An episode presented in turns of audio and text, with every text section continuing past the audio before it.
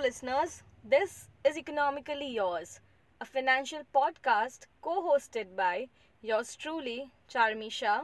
And I, Darshan Joshi, This podcast is divided into four segments. but united by the drive to create awareness about the economy and the financial markets.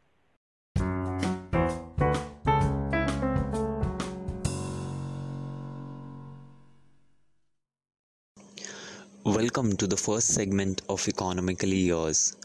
It's called Khabar Pakki Hai. Here we'll be giving you a brief of what's happening in the financial markets and the economy in general for your better understanding and growth. So, listeners, over the last week, the news have come in that India lost pathetically to Australia, bundling out for just 36 runs. And it seems that they have yet again surrendered themselves in a completely different field in the US. Yes, the US Treasury Department has labeled India and other, other countries like China, Japan, and Korea as currency manipulators. आसान भाषा में बोलूँ तो Switzerland and Vietnam की central banks को चोर घोषित कर दिया है I might sound rude over here but that's what the country is up to a country is termed as a currency manipulator when the central bank continuously intervenes in the foreign exchange markets with continuous selling of uh, domestic currency and purchasing of uh, US dollars the country has set out three parameters for manipulation and they are trade surplus of more than 20 billion dollars with us secondly a current account surplus which is equivalent to 2% of gdp and lastly purchasing of foreign currency which also should be equal to 2% of gdp india did violate the first and the last parameters where india has had a trade surplus of more than 22 billion dollars until June 2020 and foreign exchange purchases of 64 billion dollars or which is equivalent to 2.4% of the GDP. India was in this manipulator list until 2019 and it will stay for two consecutive reports On the other hand, news have come in that RBI will continuously keep purchasing US dollars क्योंकि उनकी भी अकड़ है Indian captain Virat Kohli की तरह सो they keep purchasing US dollars to prevent रूपी from losing export competitiveness and also keeping the consumer price index in check lastly i would just say thoda banking banking sada banking manipulation Uh, thank you, Darshan, for that. I'll move on to the next news for the segment, which is the bids for DHFL that's coming in. Uh, now, DHFL was the first NBFC to undergo insolvency resolution when the RBI filed an application for initiation of insolvency against DHFL in November last year. This was triggered after reports of funds mismanagement at the company surfaced. The NBFC, which is undergoing a corporate insolvency resolution process, had its suitor submitting fresh bids for the company. After receiving multiple offers from Adani Group, Piramal Group, and Oaktree, the lenders to DHFL will evaluate each bid before selecting a formidable candidate for the cash strapped financial institution. Of course, we all need something or the other to create a lag in this. The committee of creditors will look into intricate details of each bid. Now, Piramal Group's upfront ca- cash offer of rupees 12,700 crores is the highest among the three bidders. Piramal Group further plans to infuse rupees 10,000 crores of equity via a merger of Piramal's financial services company with DHFL. Of course, milan milap to hona hai. Moving on, Oaktree has pledged an upfront payment of rupees 11,700 crores along with a rider stating that they will reprice the deal or pull it out completely if things don't materialize by 31st March 2021. If acquired by Oaktree, DHFL should sell se- senior debt papers worth rupees 21,000 crores to its lenders with a 36 month moratorium. I think moratorium has become the word of the year for India apart from pandemic. Oaktree proposes to hold the insurance arm of DHFL until it's sold, which is currently held by the Prudential International Insurance Holdings Limited. DHFL's wholesale loans worth rupees 40,000 crores, retail loans worth rupees 17,000 crores, and delinquent loans worth rupees 10,000 crores are outstanding. Hence, we can safely conclude that the mortgage lender is in a bit of a complicated relationship with a couple of its suitors. What's exciting to see is that Adani Group has bid to buy all the assets of DHFL for a whooping 31,000 crores. Of course, it's going to be tough for the examiners to decide on which student to pass, but let's wait and watch. Thank you. Over to you, Darshan. Thank you so much, Charmi. As we know that uh, cricket is a religion in India, तो जब सचिन बोल रहा है कि mutual fund सही है तो फिर वो सही है and if you do not believe that statement please hear me out for the next news the mutual fund industry is about to cross 50 lakh crore assets under management by 2025 and secondly the mutual fund industry has also received top grade rating for robust disclosure practices uh, we know that investors are currently scared about their investments and uh, the mutual fund industry is a safe haven for them. Several factors have come into play, such as uh, demo- India's uh, changing demographics, a rising per capita income, and an inflation targeting regime.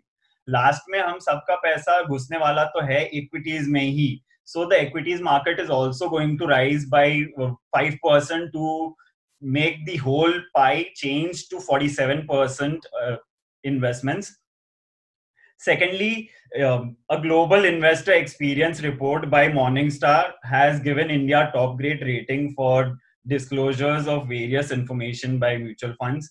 The information about funds such as fees and transparency of fund holdings, best practices for manager names, fund ownership, and compensation. India has definitely set a benchmark with the disclosure practices, and they have also changed a few norms such as since October 2020, the funds have to disclose information every fortnight and also within five days of each fortnight. Lastly, Australia has received bottom grade rating among the 26 markets that have been uh, surveyed over here. So that is a good news. तो मैं तो सिर्फ़ ये बोलूँगा कि दाग अच्छे हैं बट यहाँ पे कोई दाग नहीं है over to you Charmi for some चौंकाने वाली news Thank you, Darshan. Um, moving on to the last news of our segment. So, uh, while the US lawmakers finally got a new stimulus after beating around the bush for months, the UK had a gloomy news to deliver to the world. A more infectious strain of COVID 19 is spreading in the country. Yeah, just when you thought 2021 is going to be your year, this had to come the government of UK imposed a strict lockdown in parts of London and southeast England that will continue through the holidays. Many countries, including India, have suspended all flights from and to the UK at least till 31st December to prevent the strain from spreading in their own countries. A key question to ask here would be what if it's already made its way into our country? While the new strain is considered to be 70% more infectious, the good news is that it does not appear to be any different from the earlier strain in terms of the illness it causes.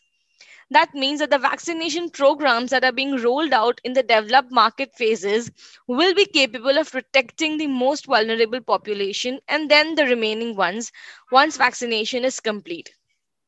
Back home, domestic investors are riding on similar hopes with India's vaccination program set out to be rolled in early 2021. A new strain is likely to make them look over their shoulders a bit nervously, and this nervousness was very evident when the huge correction was seen in equity markets recently. Some investors would see this as correction as a welcome development as markets were overheated. But will the correction continue?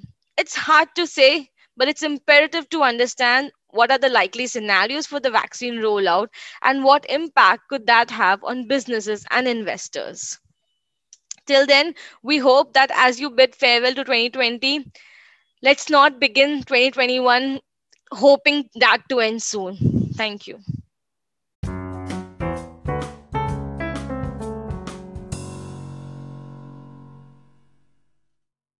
Moving on to the second segment, which is Aaj ke Margdarshak. Today we have with us Ms. Lakshmi Iyer, who is the President and Chief Investment Officer of Fixed Income and Head of Products at Kotak Mahindra Asset Management Company. She's currently overseeing fixed income onshore assets of over $16 billion and also looks at offshore assets under advisory. She has done several roadshows across Asia and has also gained recognition for the same over the years across fixed income schemes. She's also been recognized as one of the top 25 most influential women in asset management in Asia by Asian investors. Uh, so, ma'am, instead of me, you know, I can just go on and on talking about you and your achievements. Uh, just take us through your background and why why don't you let the listeners know themselves?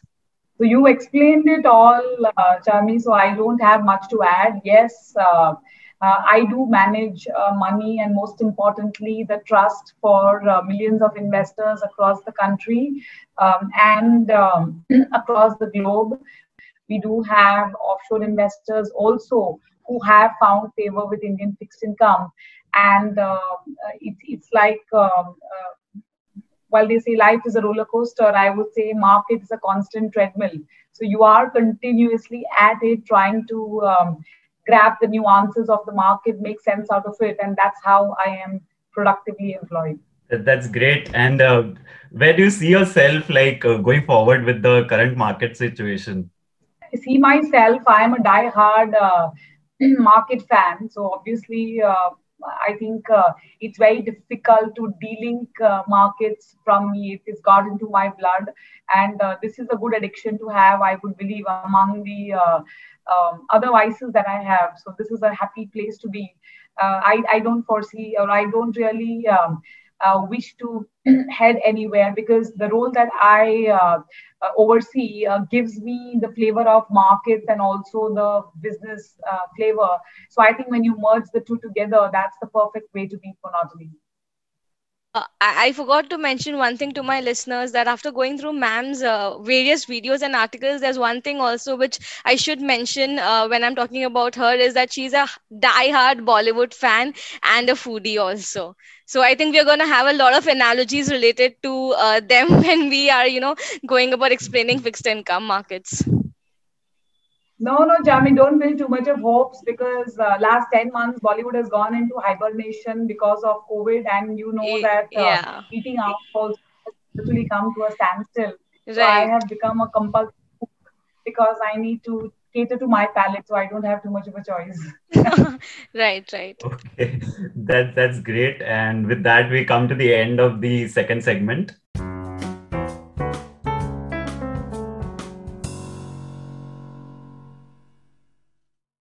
Moving on to the third segment of this podcast, which is Markets ki kahani, Speaker ki zubani. As the name suggests, in this segment, we'll be discussing and talking with the speaker about the current market scenario and indulge ourselves in a conversation which will focus on explaining the episode name. This third segment, uh, as we said, the episode name is How to Play the Fixed Income Wave. I would like to, I would like you to tell our listeners that how could one enter the fixed income markets and what are the various instruments at our hand Firstly, Darshan, I would like to tell the viewers that uh, India, by its nature, is a fixed income mindset in nature, given that we have so much of money lying in uh, a traditional mode of investments, including uh, banking products. Uh, the mind is quite attuned towards uh, doing uh, fixed income instruments uh, the only uh, disconnect is that when investors look at fixed income mutual funds, they try to extrapolate the same logic and assume that because it's fixed income mutual funds, it assures returns.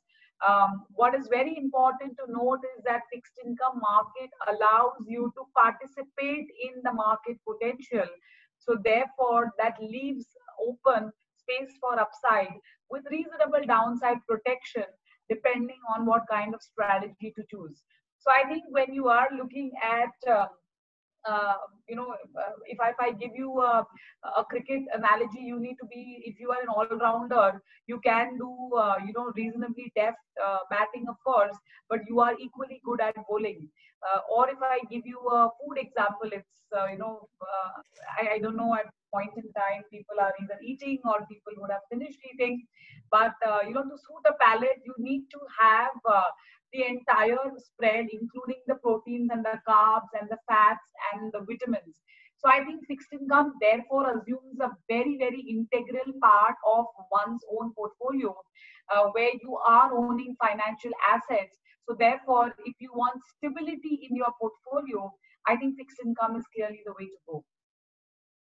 Uh, that's correct, ma'am. And since you talked about the upside as well as the downsides that one needs to keep in mind, as a retail investor, once I enter into fixed markets, what are the possible uh, risk parameters that I have to keep in mind uh, as an amateur uh, invest retail investor entering? So the big three risks which investors need to keep in mind when they are allocating money to fixed income is interest rate risk, liquidity risk, and credit risk when you are doing investments through mutual fund, to a very large extent, liquidity risk is taken care of, especially if you are investing in open-ended fixed income products. Closed-ended, of course, you will have the same liquidity challenge. But interest rate risk and credit risk are two sides of a coin which have to be inevitably lived through the course of your investments. There are ways to mitigate it so for example, if you do not want credit risk at all, you actually have sovereign gilt funds where government of India is the issuer and the underlying portfolio actually has all of those bonds. Likewise, uh, if you say, I do not want credit risk, come what may, while there is not zero credit risk, it helps you mitigate uh, you know credit risk to a large extent uh, with categories like banking and PSU funds. So I think these are some of the ways where you can reduce the intensity of these risks. As I say, zor ka jhatka dire se. But to say that I don't want jhatka at all is like saying that I bought a car, but I just don't want a scratch. So that is inevitable. So in some degree, it could be a very muted degree, I would say, each of these risks is something which investors should be conscious of. Okay, so when we are talking about risks and the money market uh, specifically, uh, we should not definitely leave out the word scam. So, uh, do you have any uh, ideas for the government or measures that the government can take to prevent such scams from taking place in the near future and protect the investors' money? you know, it is a multi-dimensional process uh, from an investor standpoint, from a regulator standpoint, from a stakeholder standpoint, to try to uh, be ahead of anticipating something remotely close. The good news is that uh, systems uh, are more, uh, I would say, electronic driven in each of the markets, including the fixed income markets. Uh, the lending market is pretty huge, but again, there is a lot of quantitative uh, analysis that can be done basis on the data available. But even then, there could be some small uh, things that can erupt. However, we have seen a reasonably good, or I would say great metamorphosis in the marketplace in terms of its functioning. So even miscreants, if they were to, you know, play around with the system, that tendency has diminished to a large extent. So I think you have to keep at it. You can't be like the uh, Chowkidar, if you remember the movie Three Idiots. Uh, you know, he, he could hardly see and he kept saying, all is well, all is well. So you can't be that kind of a Chowkidar. You have to be a vigilant Chowkidar, especially when it comes to um, uh, the markets in fixed income, because it is investing into uh, credits and of course investing into sovereign. So I think eyes, ears, everything wide open is very, very critical to do. So I think the onus is certainly on multiple stakeholders, and there is no point, uh, uh, you know, gravitating towards just one individual or one entity to look out for support. Right. Uh, so, uh, talking about scam and chowkidars, uh, we India has witnessed uh, the recently Franklin Templeton crisis and initially the IL&FS crisis. So, you know, having witnessed all these, do you think the chokidars of our country, along with the RBI, MPC, do you think are we being vigilant in the times ahead? Are we, you know, staying cautious for, you know, not to have these kind of crises or scams ahead in the future? See, both uh, when you talk about ILFS and Templeton, they are both unrelated. ILFS was more of a credit event, whereas Franklin Templeton, uh, the event which happened where they had to wind down six of their schemes, was more a liquidity-driven event, and and that uh, uh obviously has multiple legs and multiple entities which have to uh, clearly, uh, you know, be vigilant and cautious from all ends. And as I said the rare view driving when it comes to mutual funds, for example, rare view driving is something which investors should not do, which means looking at returns in the past and trying to do that in the future. I think these are things which investors should steer, uh, you know, steer clear of because um, uh, rasgulla में छाछनी जितना घोलोगे मिठास उतनी होगी but it has its own associated health hazards so you need to be very careful of that yeah yeah and, and on that sweet note i'd just like to ask you that in spite of knowing the potential health hazards of this chashni uh, we all crave to have this particular sweet. We all you know desire to have that taste lingering on our mouths because of the greed that we have of the taste right? Uh, comparing it with the markets uh, of course the greed is also there right? Uh, because uh, investors amateur investors even some you know experienced investors would also have this greed. I'd, I'd like to uh, take and pers- take a personal example here and talk about myself that when I started investing, I would rather look at the potential returns that the equity markets were able to generate than look at the safe returns that the fixed markets would generate right? And this this greed of mine uh, took me into equity markets more than the fixed income market. So how how is is how is it possible to overcome this greed that we have? And uh, what can be done to overcome the same? See a the biggest uh, two biggest emotions which come in the uh, way of wealth creation or financial planning to my mind is actually greed and fear uh, who said that if you are a diabetic, you can't have one small piece of chocolate? Instead of having a milk chocolate, have a dark chocolate. Who said if you are on a keto diet, you can't have carbs? Well, you can't have it every day, but once in a while, if you are visiting a friend, etc., I think it's okay. Who said when you are dieting, there is no cheat day? Why I'm giving you all these analogies is to tell you that um, there will be temptations, no doubt, even when you are making asset allocation but you should not lose sight of the balance. I think to have that balanced portfolio, like the way you have a balanced meal, is very, very important. I like uh, Dilwale Dulhania Le Jayenge, for example, but I cannot keep seeing that for morning, evening, afternoon, and night. A, I will lose my job if I do that, and second is I will be beaten down to death. So I think everything in moderation is absolutely fine. Uh, so even if you are little bit, uh, you know, I would say absorbed or sucked into greed, try to maintain the balance. I think which is where the role of an advisor comes in very, very handy.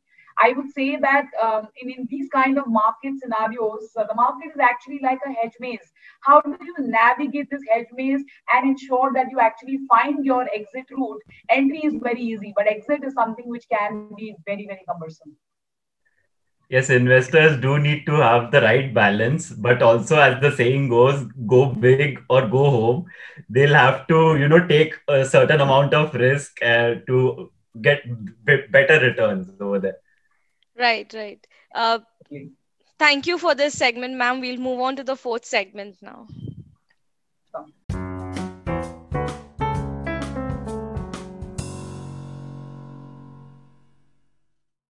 Welcome to the fourth and the last segment of Economically Yours. It's called Economy Mein So this is a quickfire round where the co-host will shoot words alternatively to the speaker and he or she will have to reply with the first word or phrase that pops up in the mind. Okay, so I'll start with the first word and you'll have to um, say the first phrase that comes to your mind. Okay, so it's promissory note. Promises to pay. Financial literacy. I have to know where I'm putting my money into. Reserves. Bachat. Diversification. Have all of it. It's like a, a broad-based Gujarati thali or a South Indian thali. That's diversity. Treasury. Treasury is money. Gold. The Midas touch. I think it has magnetic pull across the country, uh, and uh, nobody wants to let go of it. Yields. Yields are on the way down, and it will continue to remain soft for some more time. Okay, that's that's one note we take away. Uh, moving on. Bollywood. Always evergreen. Looking forward to watch new movies, but right now restricted to only Netflix and Amazon Prime. The last one, scam. Harshad Mehta. We just saw that right now, isn't it? Great, great. That's a nice roundup, ma'am. Uh, thank you for being on our podcast. We just like to conclude with uh, two concluding questions that we ask every guest speaker. Uh, so the first question I'd like to ask you is that most many of us look up to you in the fixed income segments or in the market segment as a whole. Who do you look up to? Who's your mentor, your guide that you look up to? so i think uh, you are learning every day uh, from someone or something so markets are your best teacher and uh, for um, uh, most of us uh, it's not that you know it all so you look back into history and fortunately books have been written so you read all of that uh, so 1992 when the scam happened um, of course, I have read about it, and when you saw the movie Scam, you realize that quite a few of the things how they really materialize. So you don't have to personally witness or experience everything, but I think reading is um, what physical fitness uh, or gymming is to your physical uh, sense. I think it's very very important to keep. So I think I get a lot of uh, motivation from reading and i get a lot of fodder for thought uh, by reading and I, I, do a lot of uh, financial uh, related stuff global as well as indian Right. Okay, that's great to know. And one last question from my side is that over your 20 year long career at Kotak, I'm sure you must be having a lot of strengths as a human being and also a professional investor. So, what was that one particular strength that helped you keep going throughout these years? And help you become the investment officer that you are? So I think uh, the most, uh, I would say something which never dies or never died for me was the passion. Uh, you have an aspiration, but you need to keep at it to continuously aspire to reach where you are. And if you don't have passion uh, and do what you are doing, then it just becomes like any other chore. For me, it was never TGIF and oh my God, it's a Monday. For me, it is uh, wow, it's a Monday, and I look forward uh, to my work with the same enthusiasm that I used to do maybe 20 years back when I was a fresher in the market. So I think it is the enthusiasm, it is the uh, passion, and the perseverance. Uh, which actually uh, continues to propel you to do bigger and better things each day because uh, I do believe uh, go big or go home. Uh, I heard Vijay Shekhar Sharma of Paytm talk about it first, and I quite loved it. Which is why I said when I do up my house, I will actually put this up. That's super, yeah. That's super. great. Uh, many thanks again, Yeah. ma'am, for coming over. Thank- Thank you. Okay. Take care. Thank you. Bye. Thank you so much. Yeah. Take care. Take care. Bye. Yeah, bye.